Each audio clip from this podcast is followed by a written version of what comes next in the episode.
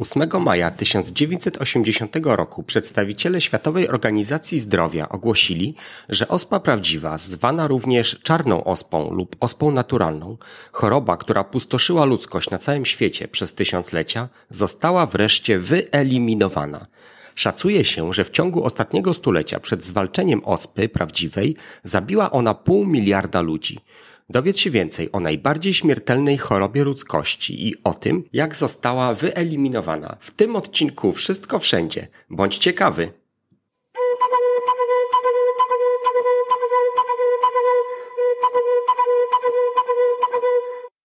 Ospa prawdziwa, zwana również jako wirus ospy naturalnej albo czarnej ospy, jest najbardziej śmiertelną chorobą w historii ludzkości. Kropka bardziej śmiercionośna niż wszystkie wojny, jakie kiedykolwiek stoczono, bardziej śmiercionośna niż dżuma, grypa i, o ile nam wiadomo, cokolwiek innego. Jeśli zachorowałeś na ospę wieczną, twoje szanse na śmierć wynosiły około 30%.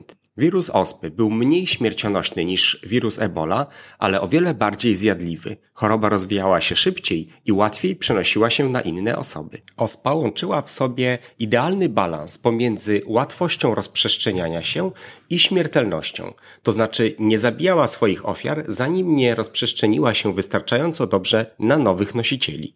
Jeszcze zanim wybuchła epidemia wirusa COVID-19, istniała taka gra na telefon. Nazywała się Plaga. Grający wcielał się tam w naukowca, który za pomocą różnych parametrów starał się wyhodować najbardziej zjadliwy wirus, bakterię lub grzyba, a celem gry było zabicie całej ludzkości. A kluczem do zwycięstwa było stworzenie takiego mikroba, który rozprzestrzeniał się szybko, ale jednocześnie nie zdążył zabić swojej ofiary przed rozprzestrzenieniem się. I taką właśnie chorobą była czarna ospa.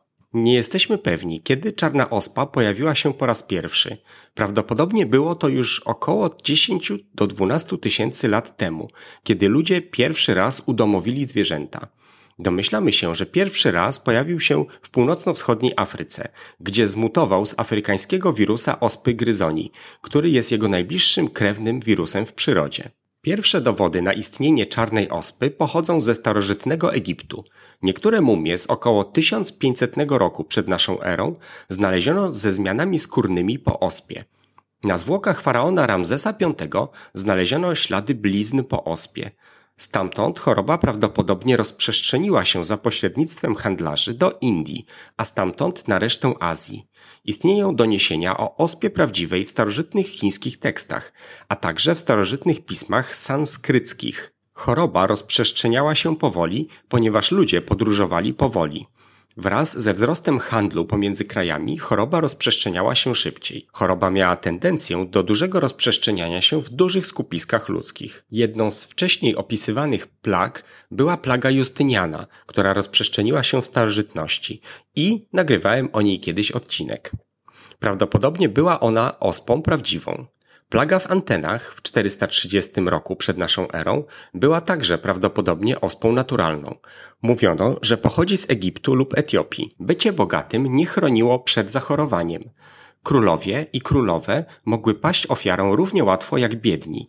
Cesarz Habsburgów Józef I, królowa Anglii Maria II, car Rosji Piotr II, król Francji Ludwik XV, a także król Etiopii, cesarz Chin i dwóch cesarzy japońskich, oni wszyscy zmarli na ospę prawdziwą.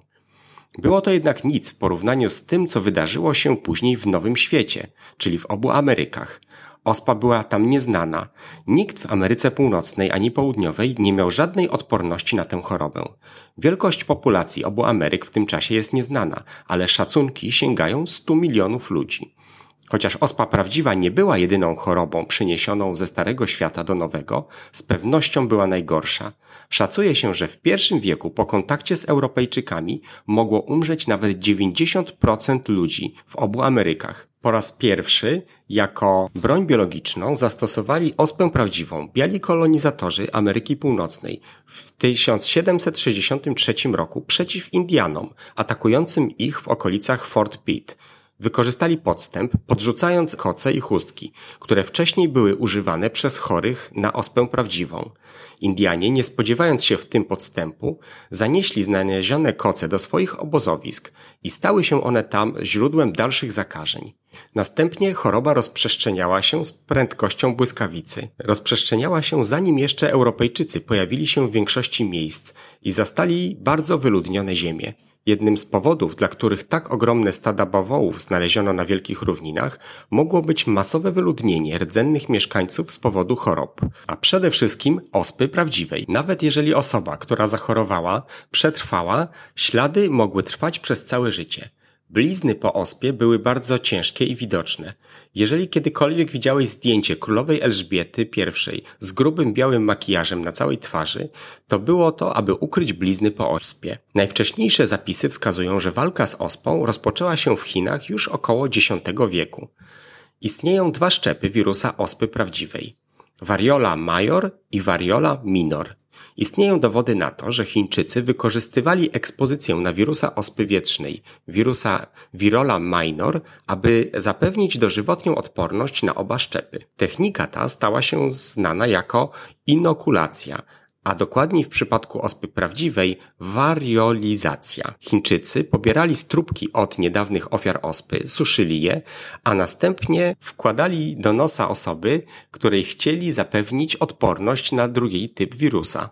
Proces wariolizacji nie był niezawodny. Śmiertelność mogła wynosić nawet od 0,5 do 2%, ale była znacznie lepsza niż perspektywa 30% szansy zgonu w przypadku nabycia choroby. W XVII wieku wariolizacja była bardzo powszechna w Chinach i w Afryce, ale nadal unikano jej stosowania w Europie. Uważano to za folklor, a nie za coś, co poważna medycyna mogłaby rozważyć i stosować. W tamtym czasie ludzie bardziej martwili się stosowaniem pijawek w celu usunięcia złych humorów. Lady Mary Wortley Montagu była jedną z pierwszych osób na kontynencie europejskim, która zaczęła stosować tę technikę, technikę wariolizacji. Technika wariolizacji, czyli zarażania mniej zjadliwym szczepem ospy naturalnej w celu zapewnienia ochrony przed oboma szczepami ospy, była stosowana także w Stanach Zjednoczonych przez niewolników przywiezionych z Afryki, którzy przywieźli tę wiedzę ze sobą. Technika ta została zaobserwowana, a później wykorzystywana w dalszych badaniach przez Cottona Matera, który jest prawdopodobnie bardziej znany z takich przedsięwzięć naukowych w Stanach Zjednoczonych, jak procesy czarownic z Salem. Kolejny wielki postęp nastąpił pod koniec XVIII wieku za sprawą angielskiego lekarza Edwarda Jennera, Zaobserwowano, że ludzie, którzy zachorowali na podobną, ale znacznie mniej śmiertelną chorobę, zwaną ospą krowią, rozwinęli odporność na ospę prawdziwą. Było to szczególnie widoczne u mleczarek, kobiet zatrudnionych do dojenia krów i pracy w mleczarstwie, które wydawały się być odporne na ospę prawdziwą. Edward Jenner w 1796 roku zasłynął tym, że pobrał próbkę ropy z owrzodzenia ospy krowiej od mleczarki o imieniu Sarah Nelms i zaszczepił ośmioletniego Jamesa Phillipsa, syna swojego ogrodnika. Krowa, od której zaraziła się mleczarka, nazywała się Blossom, a jej skóra wisi obecnie w bibliotece St. George Medical School w Anglii. Chłopiec dostał gorączki, ale nic więcej. Późniejsza ekspozycja na ospę prawdziwą wykazała, że rozwinął całkowitą odporność na tę chorobę. Przetestowano go na 23 innych pacjentach, a także na swoim 11-miesięcznym synu. Technikę tę nazwał szczepieniem, które po angielsku nazywa się vaccination, a vax to nazwa krowy w łacinie i w językach romańskich. Także pierwsza nazwa szczepienia oznaczała w językach romańskich i w angielskim ni mniej, ni więcej tylko ukrowianie ludzi. Nazwa ta przetrwała do dzisiaj. Także jeżeli kogoś szczepimy w języku angielskim, mówimy, że go ukrowiamy. Technika Genesa szybko rozprzestrzeniła się na cały świat. Napoleon zaszczepił wszystkie swoje wojska. Dał Jennerowi medal, mimo że walczył wtedy właśnie z Anglikami. Bawaria i Dania wprowadziły obowiązek szczepień już w 1810 roku. We wcześniejszym odcinku wspominałem, że agronom Norman Borlaug uratował więcej ludzi niż ktokolwiek inny w historii. Edward Jenner może równie dobrze rywalizować o ten tytuł.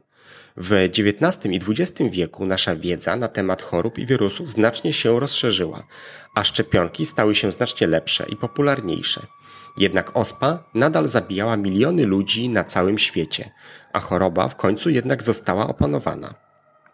Ludzkość zaczęła tworzyć szczepionki przeciwko ospie prawdziwej w laboratorium i nie wymagano od danej osoby, aby pobrano próbkę ropy z krowy, aby móc kogoś zaszczepić. W przeciwieństwie do innych chorób, takich jak dżuma, która jest przenoszona przez szczury, ospa prawdziwa była przenoszona tylko przez ludzi na ludzi. Oznaczało to, że możliwe było faktyczne wyeliminowanie ospy prawdziwej poprzez zaszczepienie odpowiednio dużego procentu populacji. Ostatni przypadek ospy prawdziwej odnotowano w Stanach Zjednoczonych w 1949 roku. Ostatni przypadek ospy prawdziwej w Europie odnotowano w Sztokholmie w 1963 roku i pochodził od marynarza, który przywiózł tę chorobę ze sobą z Azji.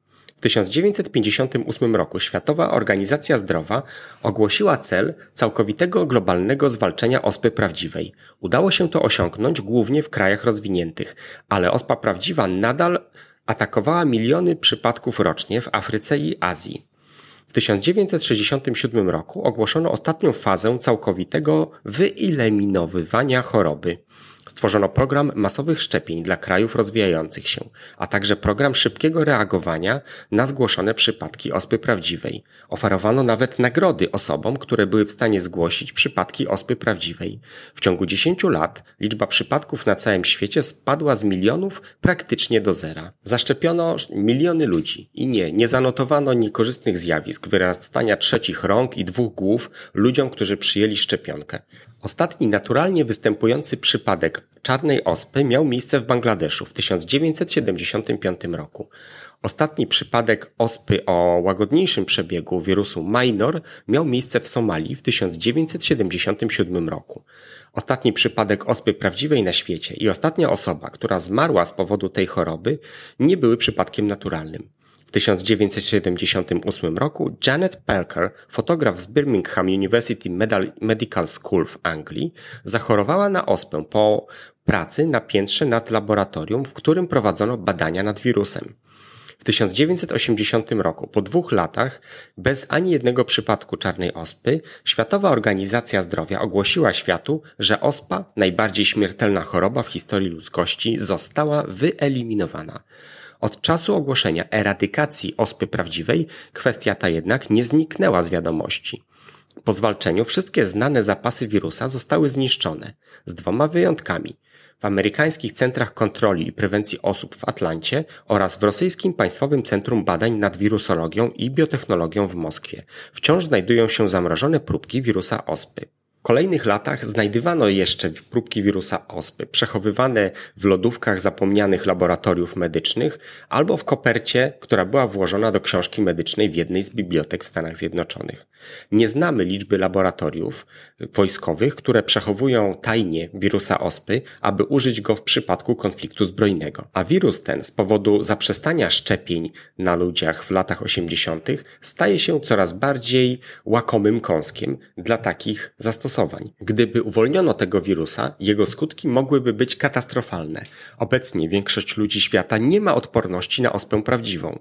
Nikt poniżej 40 roku życia nie otrzymał szczepionki przeciwko ospie prawdziwej, ponieważ przestano je wszczepić, gdy choroba została uznana w latach 80. za zwalczoną. Ja, nagrywający ten podcast, zostałem jeszcze zaszczepiony przeciwko prawdziwej ospie. Gdyby czarna ospa znów się pojawiła, mogłaby być przyczyną globalnej epidemii. Miejmy nadzieję, że do tego nigdy nie dojdzie, a gdyby doszło, że ludzkość będzie w stanie szybko przygotować odpowiednią szczepionkę i że ona zostanie szybciej wdrożona niż szczepionka Genera, którego pierwsze wyniki zostały pobłażliwie potraktowane przez naukowców i uznane za zbyt dziwne i dopiero przeprowadzenie przez niego pięciu kolejnych udanych szczepień zaczęto brać pod uwagę poważnie. Zajęło to jednak kilka lat i w tym czasie umarły na ospę wieczną miliony ludzi. Dziękuję za wysłuchanie tego odcinka. Zapraszam jutro ponownie. Bądźcie ciekawi.